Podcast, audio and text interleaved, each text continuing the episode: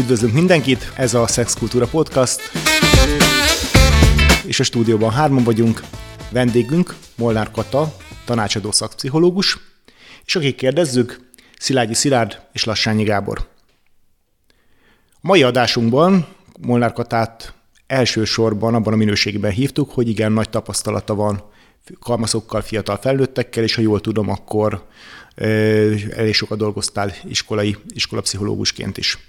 Igen, üdvözlök mindenkit, köszönöm a meghívást, nagyon megható, hogy itt lehetek, és nagyon szívesen mesélek ezekről az élményeimről, tapasztalataimról, ami egyrészt érinti a fiatalokat, másrészt érinti a pedagógusokat is, akik sokszor szintén egy picit eltévedtek abban, hogy mit és hogyan lehet és kell beszélni a gyerekekkel. Általában a kamaszok milyen problémákkal jönnek hozzád? Mi, mikkel találtak meg téged? Egyéni történetekben, ami tök érdekes volt, hogy hogy nagyon sokszor párkapcsolati helyzetekből voltak kérdéseik. Tehát bejöttek 16-17 éves lányok, ott barátjuk is többnyire oda járt az iskolában, és az volt a legfontosabb számukra, hogy megértsék, hogy, hogy a kapcsolaton belül nekik milyen kötelességeik vannak. Ez, tehát gyakorlatilag sokszor ezek ilyen aszimmetrikus viszonyok voltak, mint a 16 éves lány, 18 éves fiú, és hogy akkor nekem elvárja, nem tudom, a Zoli, hogy, hogy legyen mit a anál szex, pedig én azt nem szeretném. És akkor ez remek volt, remek lehetőség volt arra, hogy nem csak arról beszéljünk, hogy a tested fölött miért rendelkezhetsz, hanem amúgy így a személyiségedben, hogy vagy egy kapcsolatban, meg mit jelent egy párkapcsolatban lenni. És akkor ébredtem rá, és akkor pár ilyen nagyon tetrekész kollégával ezt el is kezdtük, hogy, hogy ilyen életre felkészítő beszélgetéseket kezdeményezzünk csoportos szinten is. Tehát ez volt most egy példa. Aztán volt olyan is, ahol hát tehát ahol kiderült, hogy mondjuk ilyen 15 éves lány, tehát mondjuk már a beleegyezéses korhatáron túl, de kiderült, hogy mit tudom én, 13 éves kora óta egy, egy felnőtt emberrel van viszonyban, akinek ő volt a szeretője. Itt is egy nagyon kiszolgáltatott, nagyon hátrányos helyzetű lányról beszélünk, és egy olyan pozíciót betöltő emberről, aki pedig hát hatalmi helyzetből tudott egy ilyen viszonyt kialakítani. Ezek például ilyen nagyon megterhelő történetek voltak, vagy például, tehát ebben az iskolában, ahol én dolgoztam négy éven keresztül, azt szerintem minden évben jutott egy, egy nem kívánt korai terhesség. Tehát ilyen, a nem kívánt az a meglepetésből jött, és a korai mondjuk 18 év alatt. És többnyire ezeket a kisbabákat megtartották ezek a lányok, és akkor ott is döbbenetes volt az a felismerés, hogy, hogy amikor így próbáltuk összerakni a mozaik kockákat, hogy hogyan jött ez a meglepetés baba, akkor kiderült, hogy sem a testükről, sem annak működéséről, tehát anatómiai élettani tudásuk nem volt. Tehát amikor megkérdeztük, hogy oké, okay, terhes vagy, de hogy most már 14. hétben vagy, akkor kiderült, hogy a ciklusa még valóban nem volt szabályos, de hogy azt se tudta, hogy mi az, hogy ciklus. Volt olyan lány, aki azt hitte, hogy az a tény, hogy ő állva közösült a fiúval, amikor ők e, e, együtt voltak, azért remek preventív le, mód, módja lett volna annak, hogy neki ne legyen gyereke. Mert hogy a gravitáció majd segít. Ezt, ma, ezt nem ő mondta, hogy a gravitáció segít, de hogy így mondta, hogy de hát állva csináltuk. És akkor itt tehát ez tényleg melbevágó volt. Pedig a mi iskolánkban egy nagyon-nagyon klassz védőnő volt. Tehát volt is valamilyen szintű felvilágosítás, de egyszerűen égbe kiáltó volt látni, hallani azt, hogy mekkora nagy a, a különbség a között, hogy hol, hogy hol vannak ezek a fiatalok, és mi az, amit mondjuk kapnak így sorvezetőként magukról. Mi az, amit kapnak sorvezetőként abban a szempontból, hogy mondjuk az iskolai oktatásban mit kéne tudni mondjuk 14-16 évesen? Mi az, amit kötelezően amivel mindenkivel kellene szembesülnie? Most a mai magyar oktatási rendszerről beszélek, és akkor ehhez képest mi az, amit nem tudnak? Én úgy tudom, ugye ebben az utóbbi időben lett egy változás is, egy jogszabályi változás, de hogy addig sem volt ö, csodálatosan kiaknázva mindaz a lehetőség, amit az nyújtott volna. Tehát a, a, úgy fogalmaznék, hogy élettani anatómiai ismereteket megkapnak. Ö, és azt is azért ilyen banánra húzott óvszer, tehát hogy, hogy, hogy egy teljesen idegen, testidegen, történet idegen módon kapják meg és hogy amikor erre így rájöttünk, akkor az én pszichológusi tímem nagyon jó volt, ahol én dolgoztam, és akkor jöttünk rá, hogy hát bármilyen szexedukációs programot úgy kell elkezdeni, hogy megkérdezzük az érintetteket. És akkor kiraktunk egy dobozt, hogy mire lennétek kíváncsi. A két-három hét múlva lesz majd egy ilyen beszélgetés. És akkor persze sok bohókás üzenet is jött, amikből egyébként mindig kiviláglik a valós kérdés is. Tehát a legprovokatívabb ilyen olyan kérdés, kérdés mögött is pontosan lehetett tudni, hogy, hogy a mögött van egy aggodalom. Tehát ez a, és mit tudom, 15 éves rác, hogy akkor most van ott csont, van ott, van, van-e ott csont? Magyar férfi nemi szerbe magyarán. Így van, és akkor, és akkor tudtuk, hogy oké, ez így hihihi, ha-ha-ha elsőre. De akkor itt biztos, hogy van valami fantázia, valami aggodalom arról, hogy az hogy működik, miért működik, fog-e működni nekem, és akkor erről tök jól lehetett beszélni. És, és ez az, ami hiányzik. Tehát nincs párbeszéd. Alapvetően, amikor ilyen csoportokat csináltatok, itt koedukált csoportok voltak, vagy szóltottátok nemek, nemek szerint? Mert én azt tapasztaltam, hogy általános iskolában, hogyha ugyan vannak ezek a biológia órák, de hogy összességében hát talán jobb iskolába kimerül valami fajta, jön valaki be, és akkor tart egy-két órát, külön a lányoknak, külön a fiúknak ilyen ötödikes, hatodikos korukba. Ez így van. Én, én általános iskolában nem dolgoztam, illetve most dolgozom. Én az előtt középiskolában dolgoztam. És ott egyébként, ha voltak ilyen beszélgetések, egyébként aztán nekünk, ami így, amit én többet csináltam, az ilyen pornófüggésről szóló beszélgetés sorozat. Tehát az, az, és én azt teljes osztályjal csináltam. Tehát, a, tehát egyébként azt gondolom, hogy szerencsés kiskamaszoknál, tehát 12-13 éveseknél ezt, ezt szerencsésebb külön választani uh-huh. valóban. De hogy 16-17 éves emberek, hát itt is, ugye megint, és itt megint azt gondolom, hogyha konkrétan most nem dolgozom jelenleg ilyen korosztályú ö, gyerekekkel, vagy fiatalokkal, ha dolgoznék, akkor megint azt mérném föl, hogy adott ott osztályközösség mit bír el. Uh-huh. És ne, tehát, hogy ez ne, ezt nem lehet kitalálni előre.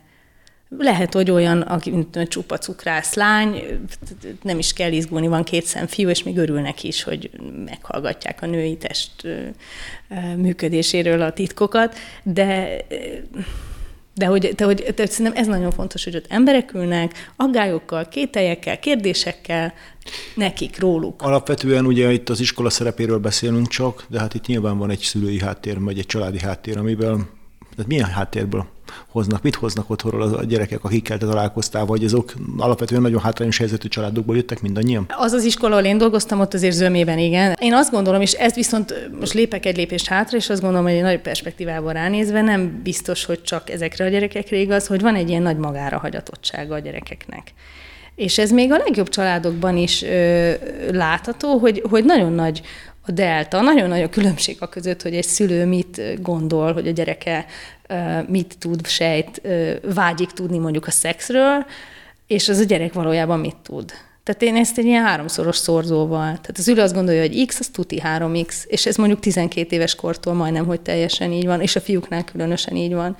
És hogy, tehát, hogy igen, tehát, hogy azt mondod, hogy szorosan összefügg, és hogy hogyan függ össze, tehát, hogy most mondok egy példát, a mi iskolánkban ezt az úgynevezett iskolai élőkönyvtárprogramot, ezt így egy nagyon rátermett kollégám így meghívta. Ez, ez ugye mi, abból ez áll, jelent, igen? Ez abból áll, hogy élőkönyvek, azaz, azaz emberek, akik hát az átlagostól eltérő, vagy különleges életet élők, vagy sorsú emberek, eljönnek és elmondják a történetüket, és abból valamiféle előítéletmentesebb gondolkodás születik. És akkor ezek a könyvek ilyenek voltak, hogy egy meleg lány, vagy egy hajléktalan ember, vagy egy ex-drogfüggő, vagy egy szíriai menekült.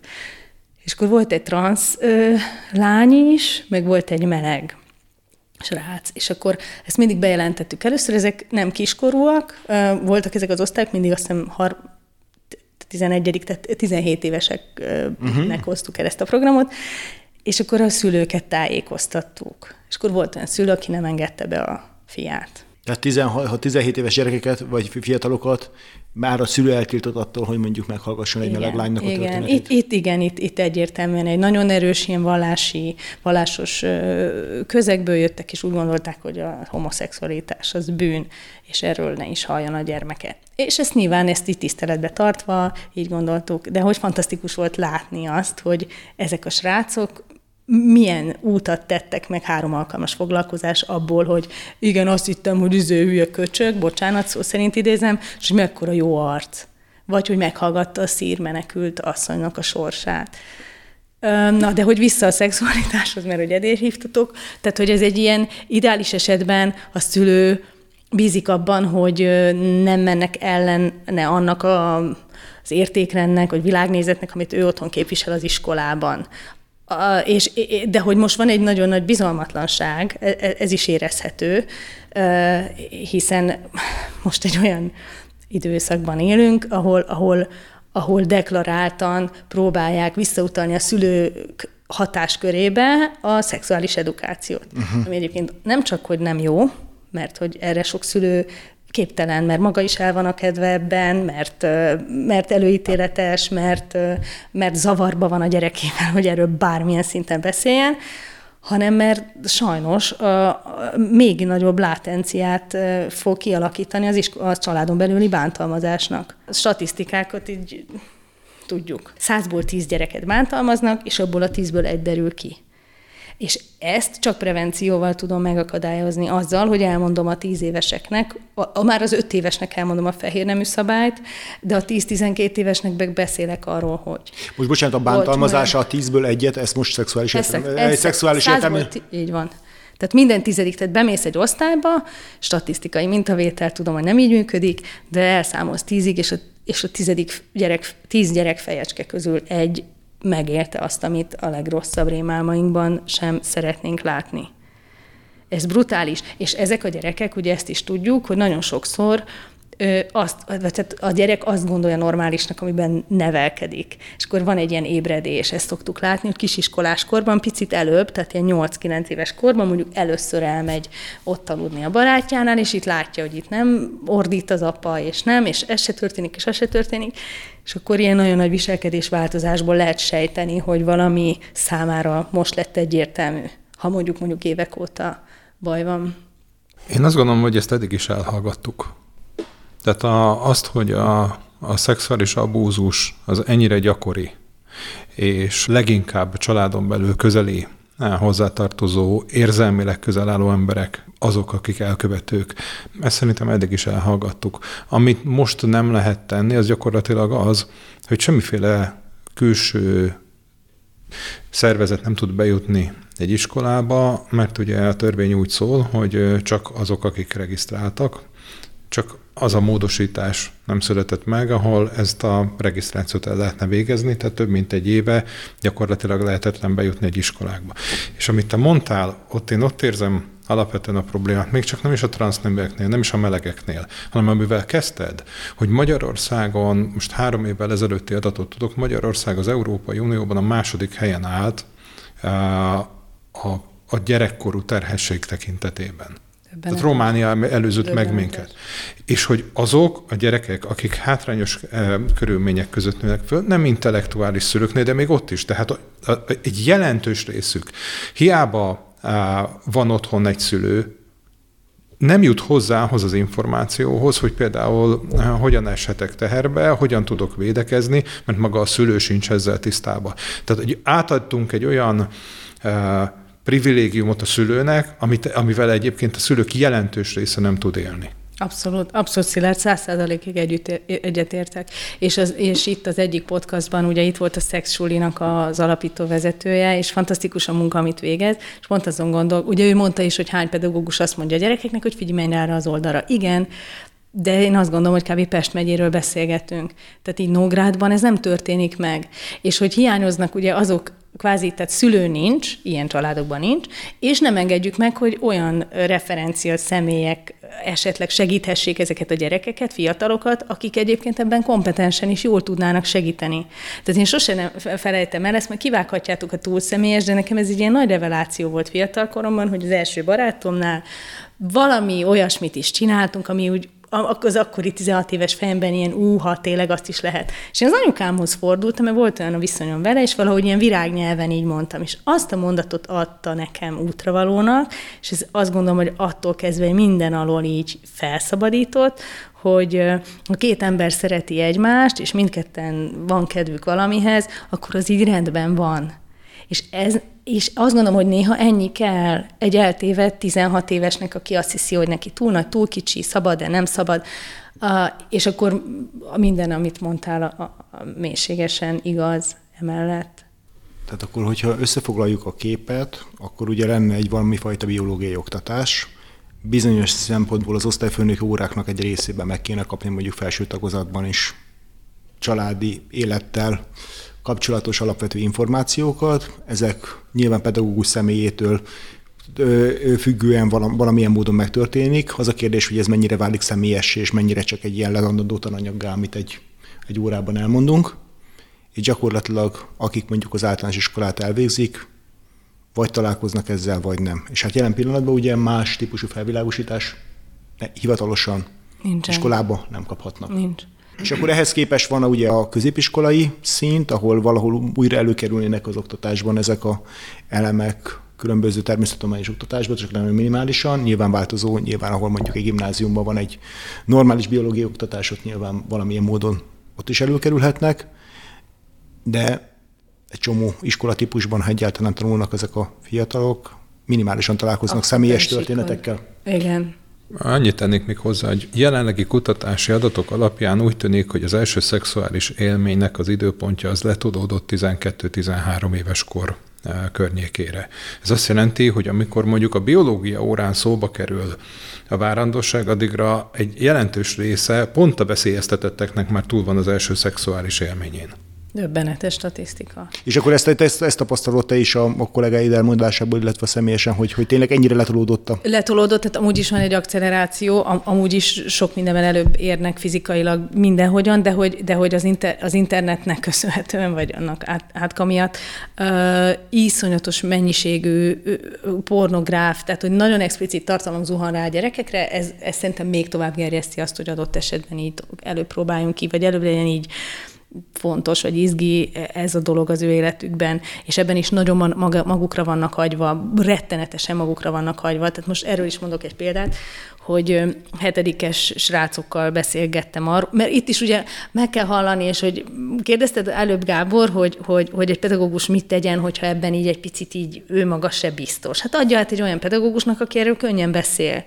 Tehát, hogy, hogy meg kell hallani egy, egy, egy hetedikest, aki azt mondja, hogy nem tudom, én bukák kell, vagy nem tudom, és akkor ez benyögi az órán, hogy, hogy, ez, hogy ez most egy pornográf szó, oké, de hogy honnan jön, akkor akartok erről beszélni, fiúk, font, font már amikor így visszakérdeztem, ezek középiskolások voltak, hogy hallom, hogy ez most nagyon fontos neked, mert itt e- egész órán jó pornozott egy srác, és hogy tök jó, szenteljünk ennek egy órát. És nem hitték el, hogy, hogy van ilyen, hogy nem kezdek el így sopánkodni, vagy ilyesmi, hogy, hogy ez egy tök, tök fontos dolog. De vissza a hetedikesekhez, hogy beszélgettünk velük arról, hogy a pornográfia, vagy a, vagy a pornonézés, vagy az ehhez kapcsoló mondjuk önkielégítés hogyan viheti nagyon mellékvágányra az ő későbbi szexuális működőképességüket.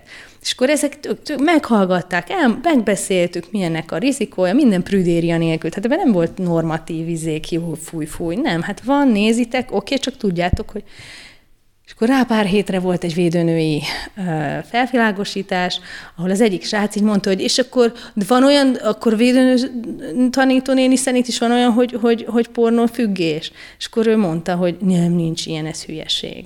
Tehát, hogy, tehát, hogy szerintem itt... Tehát olyan emberek is tartják, akiknek, akiknek konkrétan nincsen, nincsen meg a tárgyi tudásuk ehhez, nincs. ezek az... Pedig a statisztika szerint, és ezt most nézem, hogy a mai fia, fia, fiúk 90%-a pornóból edukálja magát.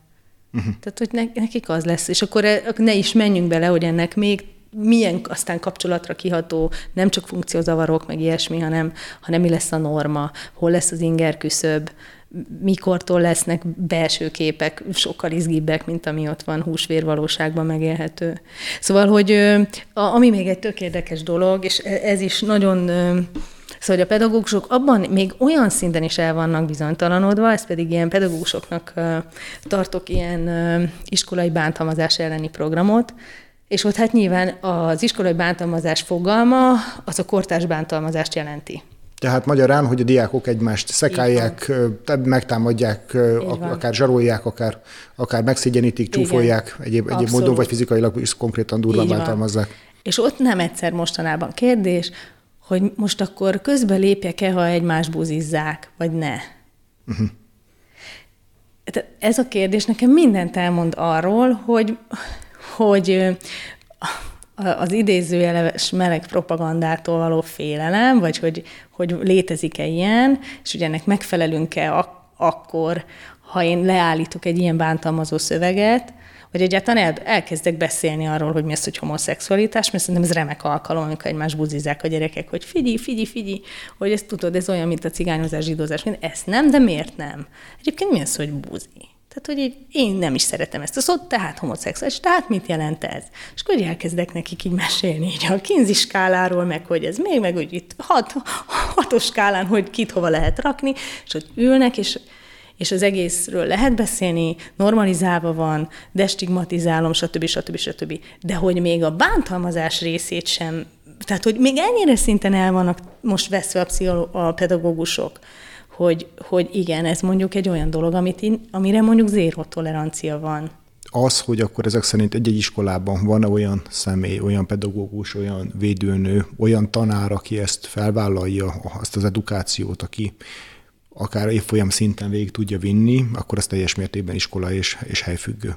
Iskolahely kapacitás véletlen és, és tovább megyek, most még a legrátermettebb, meg, meg, hogy mondjam, progresszívebb, nyitott iskolák is nagyon óvatosan kérnek ilyen külsős programot a, a fennnevezett, vagy az előbb általad nem említett hiányosság miatt, hogy most van egy ilyen uh, jogon kívüli helyi, jogi helyzet, helyzet. állapot, hogy nem tudjuk, hogy ki a regisztrált és engedélyezett uh, civil szervezet vagy egyén, aki egyébként egy szexuálpszichológus, szexedukátor, és simán oda mehetne, és a kornak megfelelően nem propagandát, de, de edukációt végezne, és itt most, és most abszolút egy, egy egy hiányosságot látunk, nem tudom, hogy ez meddig fog tartani, de hogy de hogy nem minden év elvesztegetett év. Tehát az, az én gyerekem csak egyszer 12 éves, neki most lenne szüksége arra, hogy a kortársai körében e-, egyfajta oldott és velük együtt megért környezetben ezekről halljon. Ne tőlem feltétlenül, ha, ha megkérdez engem, de, és ez most minden történik meg. És később se tudom, egyébként, tehát ugye ez itt most a nagy kérdés, hogyha nem az érintettek bevonásával, hanem a, amit kezdtem, hogy kicsiben is előbb megkérdezem a, a 12, 3, 4, 5, 7, 8 éves, hogy egyébként miről szeretnél beszélni. Tehát ha nem így indítok el valamit, hanem én kigondolom azt, hogy, hogy milyen legyen ez a törvény, vagy milyen legyen ez a szexedukáció, akkor, akkor lidércfény fog engem félrevinni. És pont, pont meg fog történni a Nógrád megyében, hogy nem tudom, mi hetente fognak 14 éves lányok szülni. Hallgatva ezeket a ö, kérdéseket, amiket itt említettél, ö, fölmerül bennem a kérdés, és nyilván itt a hallgatóink számára is érdekes lehet, akik gyereket nevelnek, hogy te milyennek látod azt a fajta ideális szexuális nevelést, amit egy középosztálybeli család megadhat a gyerekének, és hol kéne ezt elkezdeni. Mert hogy azt látjuk a negatív példákat, de mi lenne a pozitív szerinted? Ha már az iskolában úgyse fogják ezek a gyerekeknek a nagy része, vagy csak nagyon kis hmm. része kapni ezeket a minőségi oktatási részét. Ez nagyon fontos kérdés, és most félig, félig anyaként, félig pszichológusként válaszolok, jó? Hogy, hogy ez kicsit olyan, mint egyszer a Bátki Anna, aki nagyon, nagyon jó pszichológus, örökbefogadással foglalkozik, nem elsősorban, de hogy azzal is. És ő mindig mondta, hogy az örökbefogadó szülőknek ez egy ilyen alapszabály, hogy, hogy nincs egy ilyen nap, hogy akkor április 12-én leülünk az öt éves Pistikével, hogy hát akkor most elmondjuk, hogy te örökbefogadott vagy, hanem amikor három évesen megkérdezni, hogy anyu, te, te engem, te, a nagy pocakodba voltam, akkor már, akkor már jön egy olyan mondat, hogy nem te egy másik néni pocakjából jöttél. Öm, szóval, hogy ez egy ilyen organikus valami, tehát a szex az persze Freud tagolta, hogy akkor látencia, meg nem tudom én, meg sok mindent gondolunk arról, hogy igen, mikortól rendelkezünk tudatosan a testünk felett, amikor azt mondjuk, hogy mondjuk beleegyezéses korhatár eljött. De alapvetően a szexus, a szexualitás, a testi fejlődés, a testemhez való viszonyom, az, az emberi viszonyokra kódolódik. Így hát ez elkezdődik valóban onnan, hogy hogy nyúlok a csecsemőhöz, hogy aztán egy kis ovisnak mit mondok a fehér nemű szabályról, vagy hogy a másik testét bánthatja, nem bánthatja, húzhatja, aját nem húzhatja, és akkor rátérve a szexualitásra, amikor ugye azért e, ez, tehát mit kezdek egy mesztelenséggel, mit kezdek egy, egy önkielégítő óvodással, megszégyenítem, nyilván nem, nem szégyenítem meg, mit mondok neki erről, hol csinálja, ha van kedve, dekódolom, mint szorongás, vagy azt mondom, hogy ez még belefér, mert most fedezi fel a testét, mit mondok egy 12 évesnek, aki, aki látja adott esetben, hogy nem tudom én, intimbetétekkel jövök, megyek, ezt egy hat éves látja, hogy azt mondjam, hogy hogy hát figyelj, minden nén, néninek így vérjön onnan, amikor, amikor nincs babája. Tehát nem egy női kliensem van, akinek, amikor megkérdezem, hogy az édesanyja egyébként mikor beszélt, vagy hogy beszélt arról, hogy majd lesz menstruáció, és ezek velem egy idős, tehát 40-es nők, elmondják, hogy soha semmilyen módon nem történt ez meg. Mert hogy ez se így történik, hogy fú, kiszámolom, hogy 12 éves a gyerekem, akkor most már időszerű, tessék itt egy csomag, jobb esetben legalább akkor megtörténik, és nem váratlanul megszégyenül majd az iskolában, hogy elöntötte a vér, hanem ezt már látja hat évesen, meg elmondom neki, hogy nagyjából hogy születik a gyerek. Szülőként, ha ez zavarba ejt minket, akkor remek könyvek vannak. Tehát manapság így, így hoppá borítól kezdve, tehát hogy remek könyvek vannak arra, hogyha engem ez zavarba ejt, akkor én ezt delegáljam egy már, egy már jól megírt könyvnek, és akkor tudom, hogy hogy, hogy ez itt így ébredezik az ez iránti kíváncsiak, akkor, akkor adjam azt oda, vagy olvassam el vele együtt, ha, ha az megy. Nem minden szülőnek megy. Tehát, hogy szerintem az, hogy mindig az életkornak megfelelő, adekvát válasz jöjjön arra, hogy hogy, hogy, hogy, hogy működünk, emberként, párként, társként és szexuális lényként, az egy ilyen organikus valami. Amit most azért elmondtál, itt azért lássuk, hogy azért ez miért, miért lenne nagyon fontos. Ugye az elsőt, amit említettél, itt a testtel való viszonyunk, és a, említette többször ezt a fehér nemű szabályt, amit nem biztos, hogy minden hallgatónk így, így kapásból tudja, hogy, hogy mire gondolunk. Ugye itt arról van szó, hogy ideális esetben a gyerekeinknek azt tanítjuk meg, hogy az a fehér neművel fedett testrészeket, oda nem nyúlhat bárki. Tehát, hogyha, és ott azt nem foghatja meg senki más, mint a, arra jó feljogosított személy, amikor mondjuk, mit tudom, egy orvosi vizsgálat van, vagy egyéb helyzet. Tehát oda véletlenül nem tévedhet senkinek a keze. Így van rajta kívül, tehát a saját, a saját teste felfedezésén kívül. És hogy ezzel nyilván egyfajta önrendelkezés adunk felette, és meghatározzuk, hogy mi a normális, és mi az, amikor azonnal jeleznie kell, hogy valami nem oké. Ugye ez az egyik része a dolognak. A másik része nyilván az a fajta, hogy a testi változásokat, vagy adott esetben az éréseket természetesnek, vagy nem természetesnek fogadja, fogadja el, és hát ugye a harmadik része pedig, hogy a másokhoz való kapcsolódás már akár egészséges módon ehhez adunk valami fajta útravalót. Igen, igen, és hogy ez nyilván ez egy folyamatos párbeszéd, de hogy itt is én, én felmentem azokat a szülőket, annak a nem tudom én ilyen bűntudat generáló kötelessége alól, hogy ezt ú, akkor rossz szülő vagyok, ha én erre nem vagyok képes. Uh-huh. Nem mindenki tudja, tehát azért ezt tudjuk, hogy néha párok ott ülnek, és szexelnek ugyan, de már beszélni nem tudnak róla. Tehát, hogy én azt gondolom, hogy ha ebben érzem szülőként, hogy fú, én itt zavarba vagyok, én se kaptam meg ezt a, uh-huh. ezt a csomagot a szülőmtől, delegáld, delegáld, vannak tök jó könyvek, videók, nem tudom én mi, ne, hagy, ne hagyjam a véletlenre, ne bízzam arra, hogy majd a YouTube, YouPorn megtalálja, megtalálja egyébként. Egyébként a, a, a, mit gondolsz arról, ugye van egy olyan alapelv, amit sokan hangoztatnak, hogy hát a gyereknek azt kell elmondani, ami érdekli. De mégis vannak dolgok, amiket információként meg át kéne adnunk. Hol van itt a határ? Tehát nyilván, hogyha a gyerekem öt évesen megkérdezi, hogy nem tudom, akármit terhességgel, gyerekkel, szexel, bármivel kapcsolatosan, arra nekem egy valami fajta típusú válasz praktikus, hogy adjak. De mi van, ha nem kérdezi meg?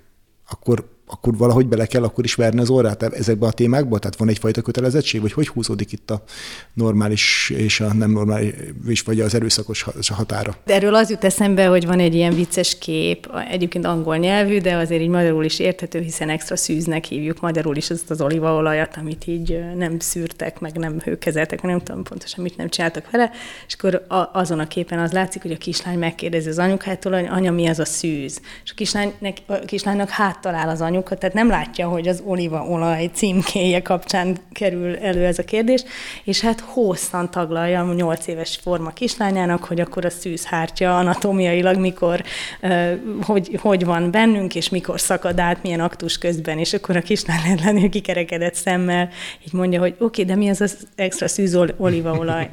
tehát, hogy így nyilván megint ez ugye gyerekfüggő, családfüggő. A, a, a tabukat azért azt nagyon könnyű kialakítani. Tehát egy, egy, egy családban, ahogy mondjam, a gyerekek nagyon hamar megtanulják, hogy miről lehet kérdezni, és miről nem.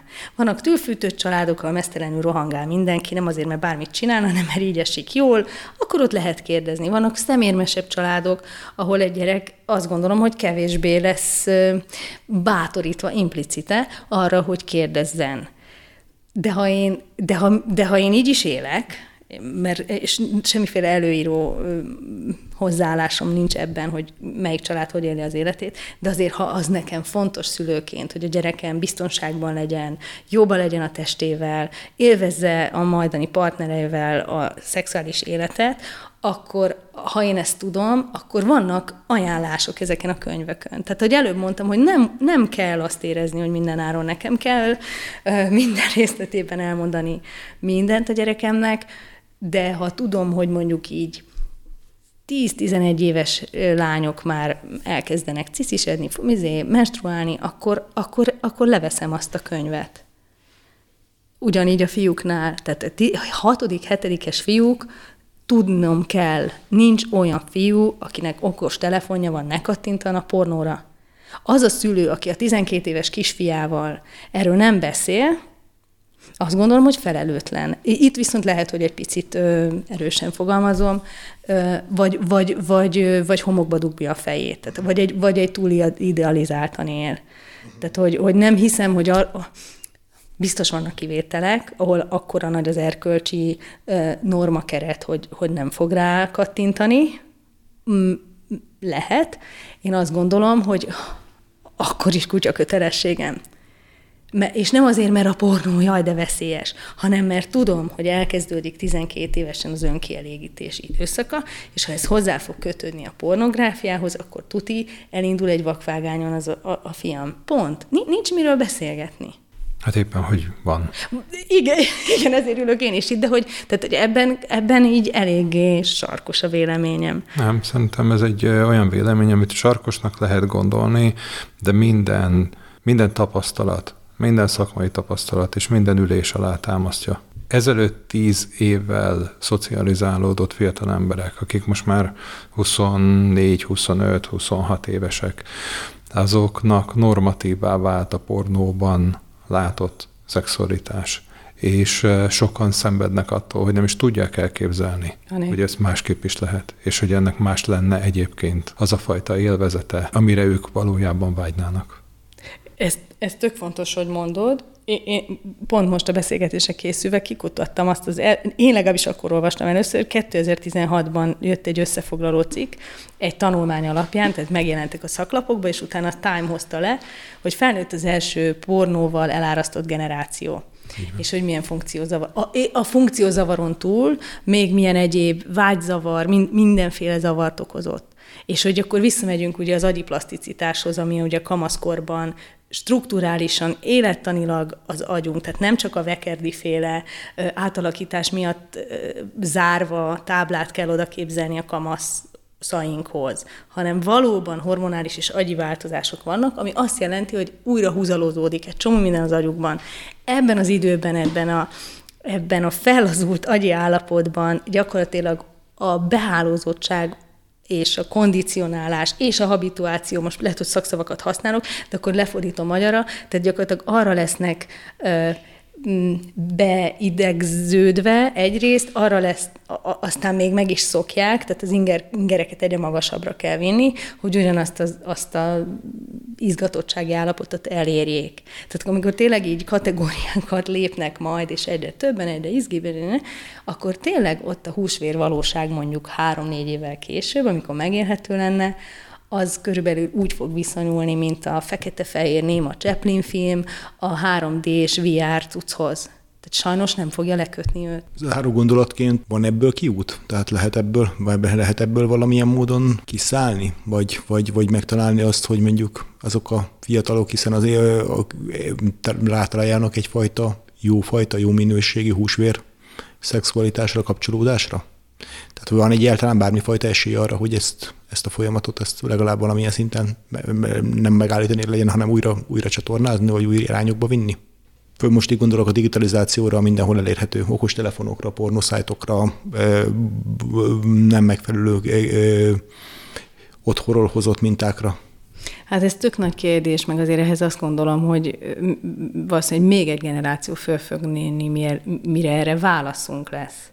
Én, a, én megint csak azt tudom mondani, hogy például ez a hetedikes csapat, ahol, ahol az lett a szállóige, hogy nem fog állni a cerkát, ha túl sok pornát nézel. Tehát, hogy, hogy, hogy megint csak az, hogy ez van, ez nem fog eltűnni. Tehát amíg ebben a civilizációban vagyunk, ha csak össze nem omlik, ez így marad. Kész. E, tehát ezzel nem fogsz tudni védekezni, semmilyen tör, sem. Tehát oké, okay, vagy elmehetünk Észak-Koreába, és akkor valóban nem lesz net. De, ha, de itt a nyugati féltekén ezzel együtt fogunk élni. A válaszainkat annak mentén kell kidolgozni, hogy hogyan tudok én nem elidegenet detten, nem a gyerekemet magamra, magára hagyva segíteni őt abban, hogy így egészséges szexualitása legyen. Ha nekem ez egyáltalán fontos, de még egyszer, ugye megint itt ez a kettős helyzet, hogy sok szülő maga is ebben el van akadva, el van sivárosodva, szavarva van, alala, tehát akkor hatalmas az a, az, a, az a szakadék, amit át kéne ugranunk, hogy egy egészséges nemzedék nőjön föl. Tehát a erre nincsen egy szavas, egyszerű megoldás, Gábor, bár lenne. De visszamenő, hogy ugye miért hívtatok ide, hogy pszichoedukáció, szexedukáció, igen, azt ezerrel. Mert ha csak egy gyerek lesz, aki azt mondja, hogy ma inkább nem, ma inkább ugyanazt csinálom, amit minden nap, de megpróbálok fantáziából dolgozni, akkor lehet, hogy ö, már van, amit elértünk, és most csak egy pici szegmensről beszéltünk a pornóhasználatról, vagy korai függésről, és akkor még ott van minden, amit a Szilárd mondott, a nem kívánt terhességek, a szexuális betegségek, a Jézusom, tehát hogy mi mindenről lehetne velük beszélni. És úgy, még egy gondolat, tehát például az iskolai bántalmazás elleni program, az egy egész éven áthúzódó program. Ott mondjuk egy hetente vagy két hetente van egy darab osztályfoglalkozás. Akkor hiszünk abban, és három pilléres program, tehát gyerekek, szülők, pedagógusok. Hát akkor ugyanezt mondjuk ki, hogy, hogy tök jó lenne, és sokkal egészségesebb lenne a társadalom, hogyha mondjuk így kiterjesztenünk a, ha csak úgy fogalmaznék, hogy családi életre nevelés nevezzük ennek. És akkor a szexet ki, kifaktorálta minden, de hát része, hogy egy egészséges családban hogy kapcsolódik együtt anya, apa, és egyébként, hogy nem bántjuk a gyereket. Köszönjük szépen Molnár Katának ezt a beszélgetést, és ha tetszett az adás, vagy véleményetek van, esetleg kérdésetek lenne, témaötletetek, akkor keressetek minket az Instagramon, a Facebookon, vagy pedig e-mailben. Köszönjük szépen a figyelmet! Köszönöm én is, hogy itt lehettem.